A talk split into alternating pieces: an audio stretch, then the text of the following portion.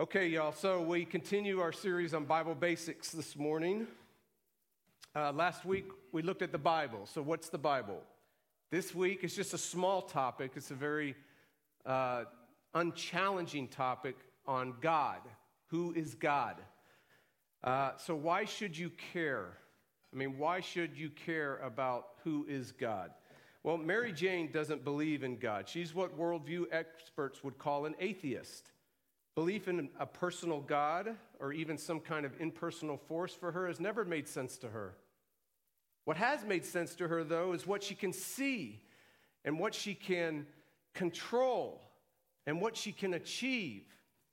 Uh, naturalistic causes and effects have always made sense to her. Progress, enlightenment, achievement, advancement have always made sense to her. So, evolving people and evolving relationships like marriage and the family, those things evolving make sense to her. Identity, gender, sexuality evolving makes sense to her. Uh, morality, right and wrong, just and evil makes sense to her. Right? Evolving ideologies and education and information and technology and cultures and races and institutions, everything evolving, progressing, advancing, achieving makes sense to her. But belief in a personal God does not make sense to her. It seems so exclusive unevolving. It seems so oppressive, unprogressing. It seems so uneducated, unenlightened. So Mary Jane does not believe in God. I don't believe in God. There is no God. Martha Kate, these ladies are from Texas. Martha Kate believes in God. Uh, she's just not sure about which one. Is everything God? Are the trees God? Are the stars God? Is the force, this universal force out there, this oneness out there, is that God? Am I God? Now, the, the I am God part is a cult. The uh, God is everywhere is what experts call pantheism. Uh, is God an impersonal force out there? Those are Eastern religions. Is God Allah? That's Islam. Uh, is God Roman Catholic, Protestant, Eastern Orthodox? So I, I hit Google and I was just trying to do a little bit of research on all this. This is what Google said about all these things. When you believe you are God, that's called delusion. When you know you are not God, but you make others believe you are God or a son of God or a messenger of God, then it's known as religion. When you make others believe that you are an expert or authority of religion, that's called a brilliant business model. Martha Kate doesn't even know where or how to even begin with God. Can God be known? She asks. Because Martha Kate believes in God. Molly Bell knows God. She has a personal relationship with God through Jesus. She reads her Bible, she prays, she's active in church. I mean, she connects with God meaningfully in worship. She connects with others meaningfully in friendship and community. She connects with Waco meaningfully with mission and practical mercy. She loves theology. She reads everything. She takes classes on theology. She goes to theology 101 and theology at night. She does hospitality. She does so for friendship and for community. And She does so to practically love people and care for people. And she does so to build relationships and do ministry. Molly Bell makes disciples. She disciples her husband, her children, her friends, her neighbors, other parents at her kids' schools. Molly Bell also struggles with God. With deep hurt she can't shake, with deep questions and doubts and fears, she tells no one. Molly Bell also struggles in her marriage, the lack of intimacy there. Struggles with her children. She feels like she fails as a mom all the time. She struggles with herself. She just doesn't know what her place is in life is supposed to be. Is God working? She asks. Am I missing something? She asks. I need more of you, God, she cries out. Who are you, Lord? She cries out. Is there something more? She wants to know. Because Molly Bell knows God.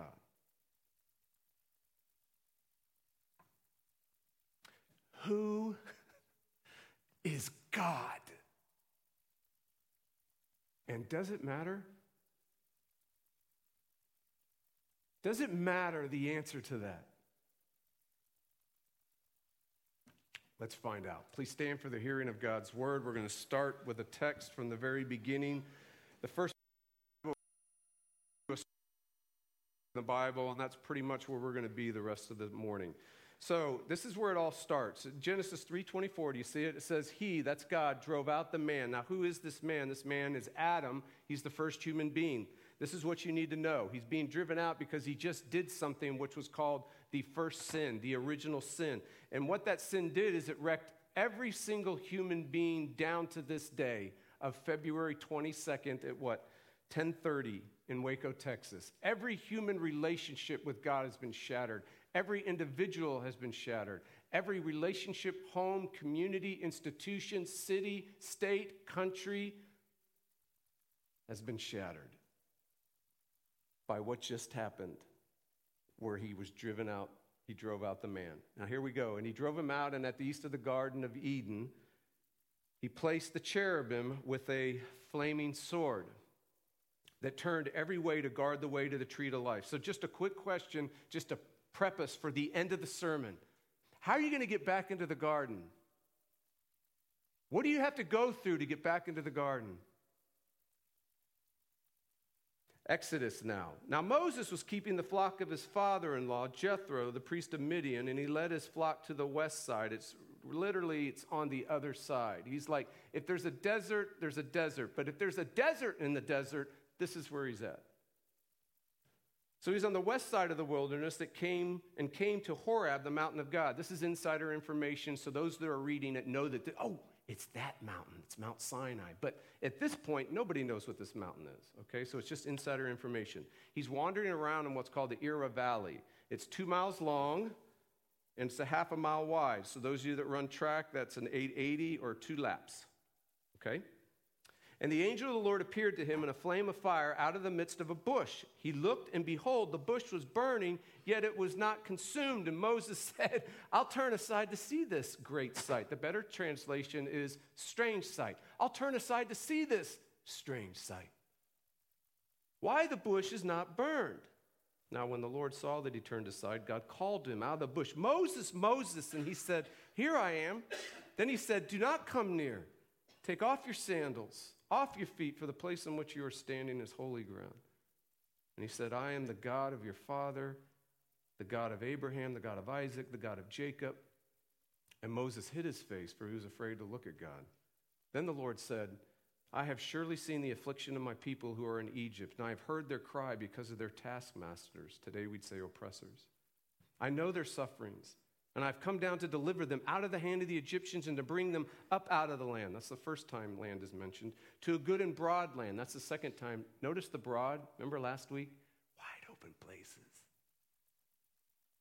A land. This is the third time. So, what land is this? This is the land that was promised to a dude named Abraham 600 years earlier. This is the land he's talking about. This land is flowing, literally oozing with milk and honey, to the place of the Canaanites, Hittites, Amorites, Perizzites, Hivites, and the Jebusites. And now, behold, the cry of the people of Israel has come to me, and I've also seen the oppression with which the Egyptians oppress them. Come, I will send you to Pharaoh, that you may bring my people, the children of Israel, out of Egypt. But Moses said to God, Who am I? That I should go to Pharaoh and bring the children of Israel out of Egypt. He said, But I will be with you, and this will be a sign for you that I have sent you. When you have brought the people out of Egypt, you shall serve God in this mountain.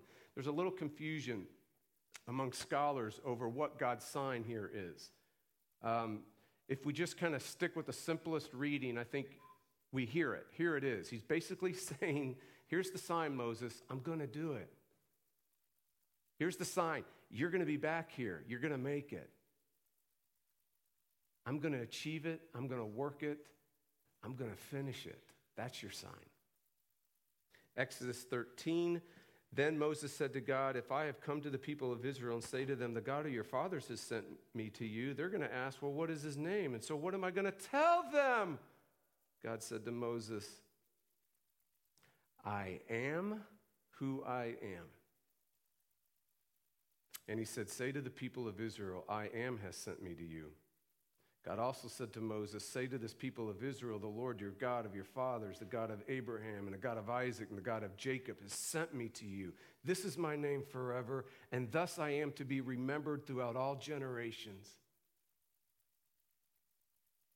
And this is just a kind of, of a last thing, just to kind of get a little more punch to this.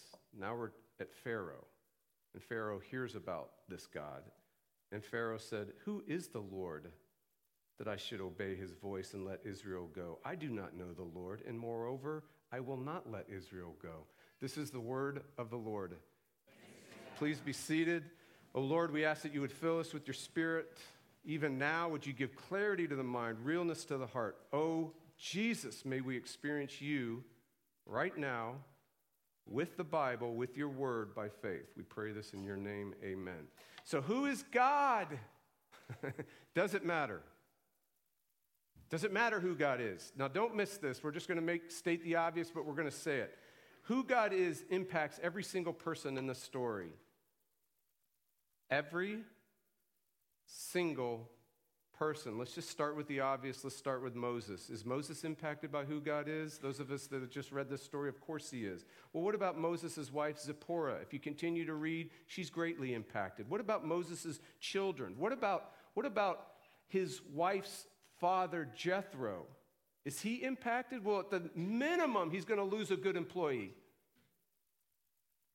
But as we read further, we find out he actually goes with Moses on this perilous mission. And then there's all these people called Israelites that are enslaved in Egypt. Are they impacted by who God is? And then what about the world's superpower of the day, Egypt?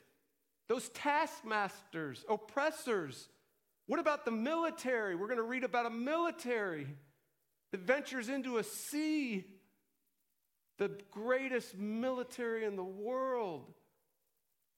And what about this, this country's religion, its beliefs, its ideologies, its institutions, its culture, its economy, its politics? What about its firstborn sons? And then what about Pharaoh?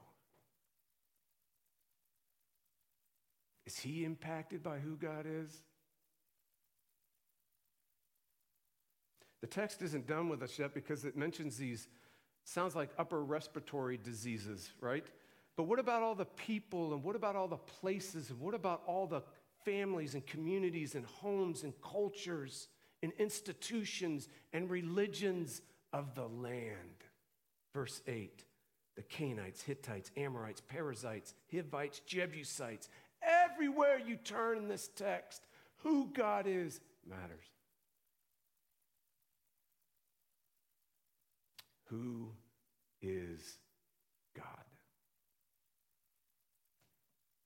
Now, Moses was keeping the flock of his father in law, Jethro, the priest of Midian and he led his flock to the west side of the wilderness and came to Horeb, the mountain of God. And the angel of the Lord appeared to him in a flame of fire out of the midst of a bush. He looked, and behold, the bush was burning, yet it was not consumed. And Moses said, I'll turn aside to see this strange sight. Who is God? A strange sight, a flaming fire. Burning bushes happen all the time in the desert. But a burning bush that's not burning, well, that's new. That's strange. The book of Exodus actually begins with a flaming fire in a bush, and guess what? It ends with a flaming fire on a mountain. It's like the book of Exodus is all about a flaming fire. It's like the book of Exodus is coming to you and me, and it's saying, Who is God? I'm going to tell you who He's God. He's a flaming fire. Then, if you fast forward to the New Testament, there's another book in the Bible, in the New Testament, called the book of Hebrews, and it's a Exodus like book. And it even states it, it just flat out says it. Our God is a consuming fire. Who is God? The Bible says a flaming fire. But then what? There's another question, right?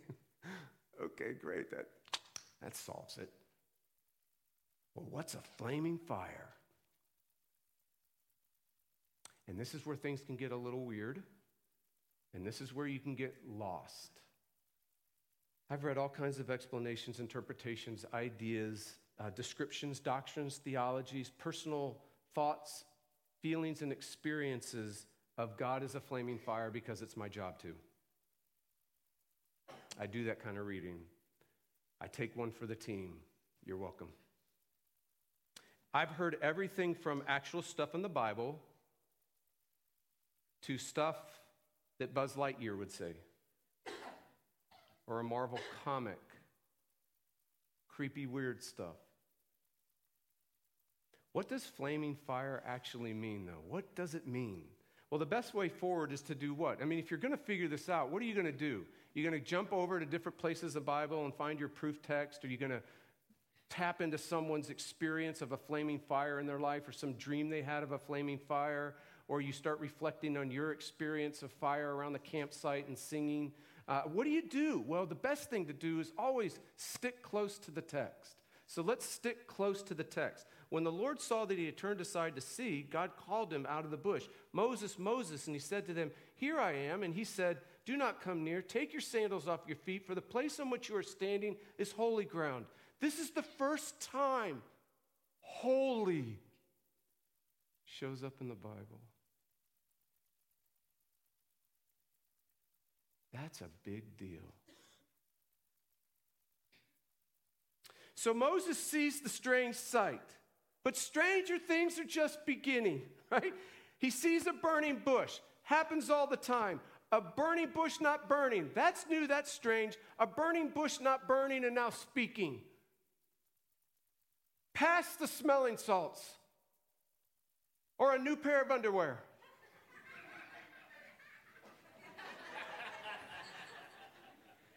I just connected. I just connected. But apparently, Moses doesn't pass out or need new underwear. He simply says, Hey, man, I'm here. Now, by the time verse 5 happens, if you have your Bibles open or your electronic devices, by the time verse 5 happens, it's clear Moses does not know with any clarity in his mind and any realness into his heart the meaning of flaming fire. If Moses was asked right here, right now, Moses, right now, right before verse 5, here, right now, Moses, hey, Moses, who is God? He might answer like Mary Jane, there is no God. He might answer like Martha Kate, which God? Can God be known? He might answer like Molly Bell and give the Westminster Shorter Catechism answer that we just read God is a spirit, infinite, eternal, unchangeable in his being, wisdom, power, holiness, justice, goodness, truth. He might. But it's clear he doesn't have a clue who the flaming fire is. How do we know? We know because of verse 5, because verse 5 literally says, if you look at verse 5, this is what it literally says from the original language. Then he, the Lord, said, Stop coming near as you are now doing. Stop, Moses. Don't take another step, Moses. You're standing on holy ground. Moses, I'm blazing holiness.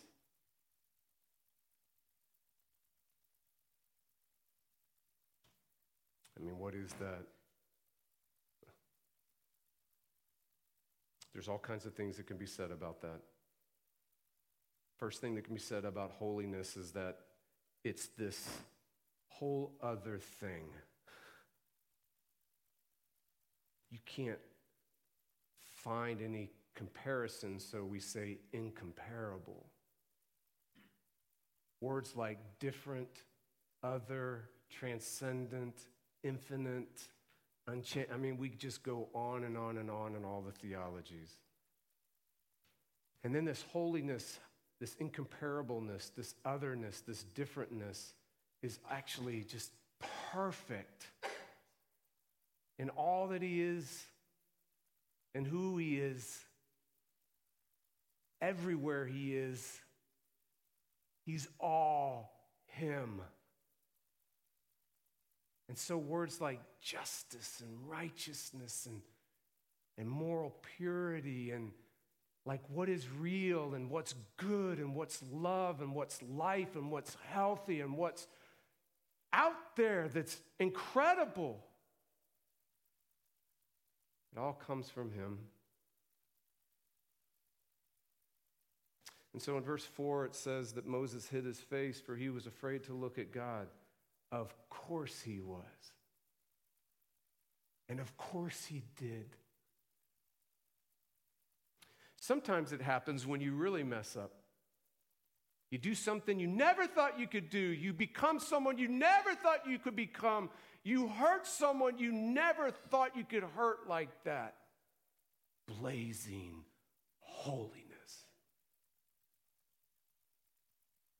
Sometimes it happens when you realize, man, I just don't do sin. I'm in sin. Oh, wretched man that I am. I'm a body of death. Nothing good lives within me. That is in my sinful nature, nothing. I'm a sinner. Lord, have mercy on me, not a sinner, the sinner. blazing holiness. Sometimes it happens when you long to be loved. I get this from my wife because this is how she became a believer. Sometimes it happens when you long to be loved and you realize, I don't love others the way I want them to love me. Blazing holiness. Sometimes it happens when you accuse others and you judge others and you condemn others and you cancel others and you silent others and you withhold relationship from others and then you realize I do the exact same thing.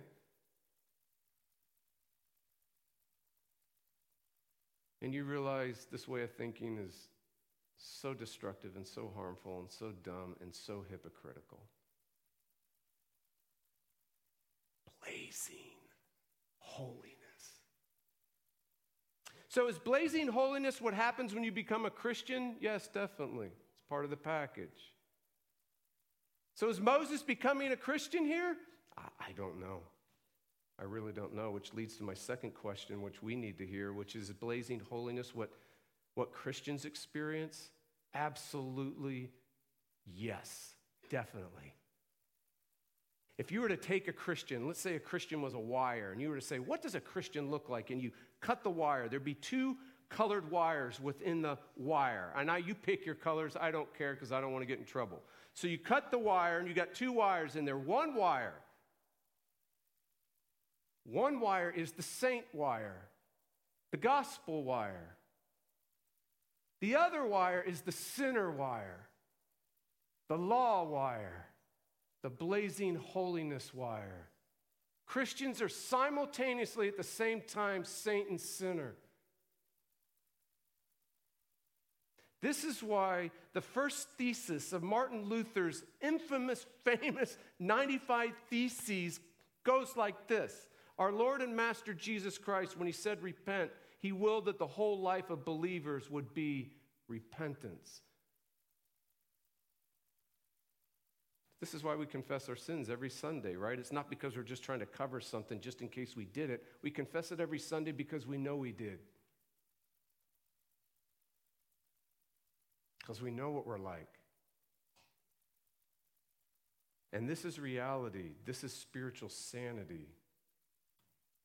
True repentance is being honest about you being a sinner as a Christian, even as you're a saint in Christ. So I need to say this. I don't want to, but I need to. Many models of the Christian life today not only ignore being simultaneously a saint and sinner, which is absolutely devastating, absolutely irrational, absolutely insane, absolutely guaranteed to lead you into spiritual depression. And wreck your relationships and wreck your kids, wreck the culture, wreck a school because you're on a campaign, wreck a culture because you're on a movement. We build whole systems, doctrines, theologies, discipleship manuals, movements, social action of the Christian life in such a way in which we try to live above the sinner.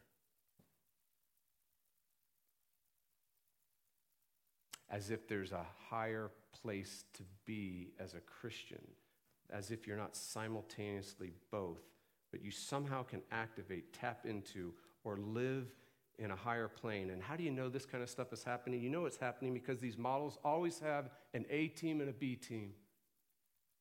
They always have the enlightened and the unenlightened. They always have the socially just and the socially unjust. They always have the holy, the victorious, and they always have the unholy and the losers. Who is God? Blazing holiness. Then the Lord said, I have surely seen the affliction of my people who are in Egypt, and I've heard their cry because of their taskmasters. I know their sufferings, and I've come down to deliver them out of the hand of the Egyptians and bring them up out of the land to a good and broad land, a land flowing with milk and honey. The cry of the people of Israel has come to me. This does not mean that they're crying to the Lord because Israel never cried out to the Lord. This just means that they are so miserable in their slavery, their oppression, and the reality of what's going on. They're crying, either verbally or non verbally, just on their beds, to their spouses, to their kids, out in the fields, all alone, to nobody, to the bird, to their dog. And God hears. I have seen this. Later, these exact words, these are said to, this is what God says to Moses. Now, I'm just going to fast forward. We're going to go now on the journey. That's what's said to Moses. Just put a timeout on that, parentheses. Now we're going to go, we're on the journey, we're on the mission, and Moses is now before the people, the leaders, and he says these exact same words to them. I want you to hear the impact these words have on those that hear it. And then we're going to compare it with Moses' reaction, okay? So here's the people of Israel hearing these words, these good words for the first time. Watch what happens. And the people believed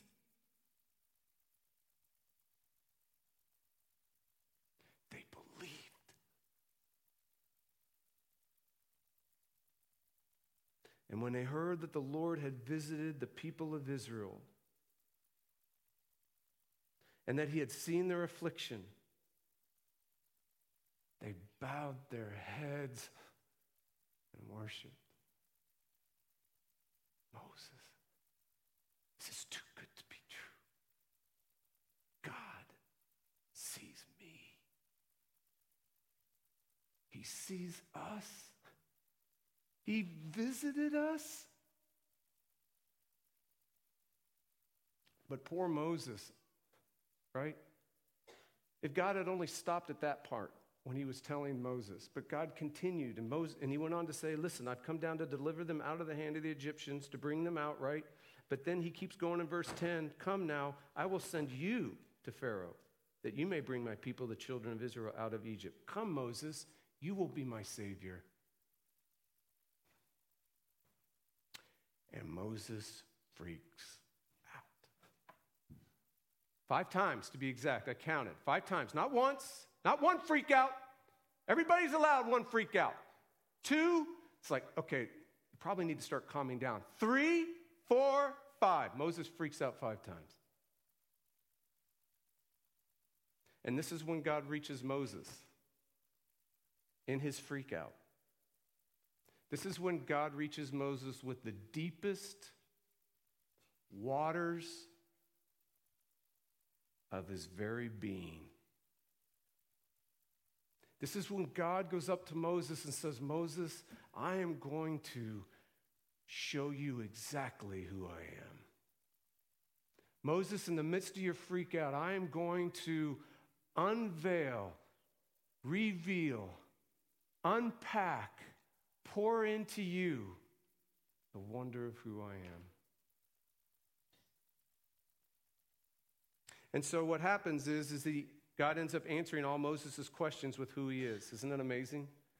Moses freaks out. This is who I am. I'm freaking out over here, God. This is who I am. What about up here, God? This is who I am. How about over here, God? This is who I am. I know you're not.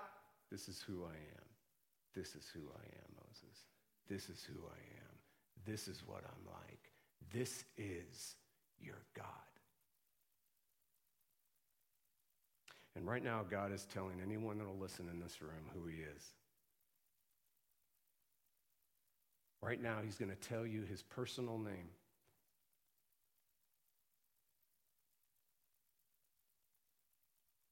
This personal name is going to be spelled, if you want to know it, in your Old Testament. It's going to be spelled with capital letters L O R D. That's how it's going to be translated. When God speaks it, as it's recorded in Exodus, it's going to be literally I am. It's just going to be a verb to be. And that's why everybody, oh, you want to see what people say about that? Have at it. I'm done. I've had enough. But God just says it's a to be verb. I am. So it's this present, active, personal presence. I am, right? But who is this I am? That's the key. But this is the I am. That's what's recorded. That's what God says. In the rest of the Bible, this is God's personal name. This is his personal name. And the rest of the Bible, it's spelled L O R D capital. When it gets into the New Testament, it's lowercase, capital L, lowercase O R D, Lord and Christ. Same thing. It's used of Jesus. It's only and always used. It's only and always used, his personal name, for sinners.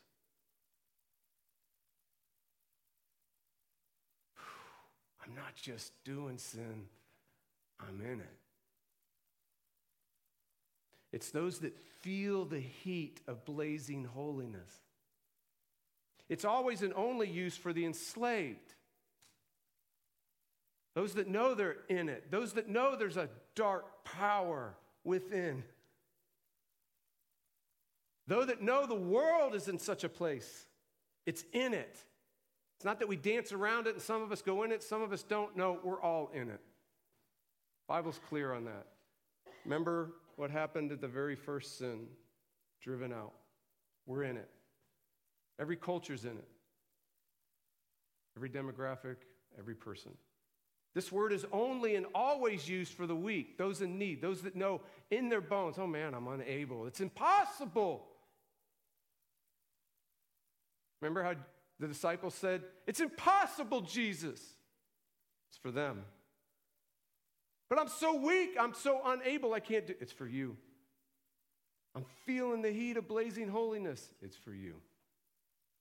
It's for the nothings. It's for those that know they're nothing. They know they're empty and they're full of holes. It's for you. It's for the suffering, those in misery, those that are distressed, discouraged, downcast, in pain. It's for you. Moses says, I can't do this. And God says, You're not. I am.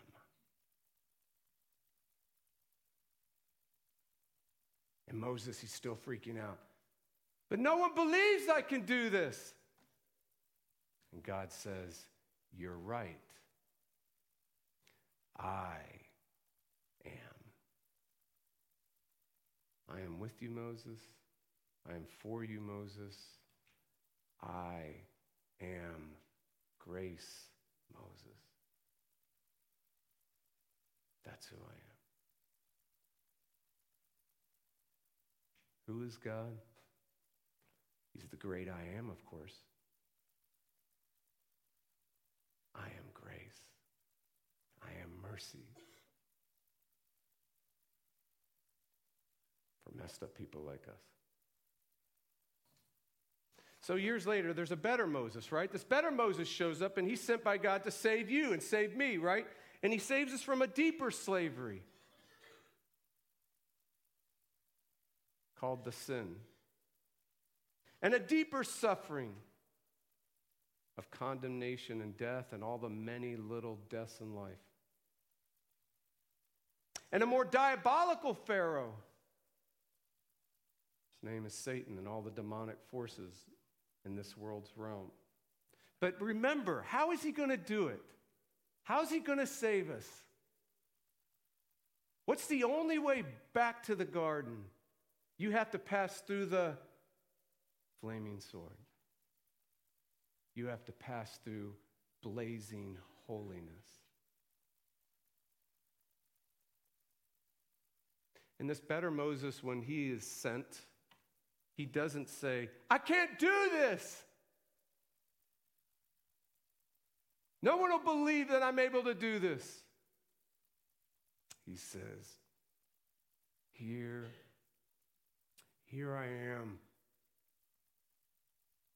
And he's leaning, leaning at the rope, leaning at the gate, just wanting to get out. Just let me go. Send me. I'm ready. And that's why John records these stunning words that Jesus says. He couldn't get over them. I guarantee you, John couldn't get over them because he repeats it over and over again. He repeats Jesus saying this over and over again. Jesus says to them after he talks to them, He says, Truly, truly, I say to you, before Abraham was, I am.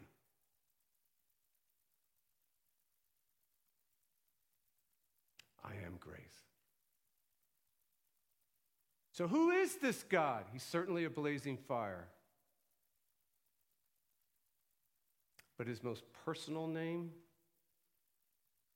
the deepest waters of his character and his being for you is he's a mighty fortress. A mighty fortress of grace. For messed up people like us. Let's pray. Oh Lord, we thank you that this is who you are and that you tell us who you are. And Lord, this does matter. It matters, gosh, down to our cellular structure, it matters. And so, Lord, would you as you did to all that encountered. Specifically, Lord, we're, we're looking for the kind of response that the Israelites had. Would you help us believe like that? And would we bow our heads in sheer joy, delight, rest, electricity, energy, strength, hope, forgiveness, justification, freedom, deliverance? love, joy, peace, patience.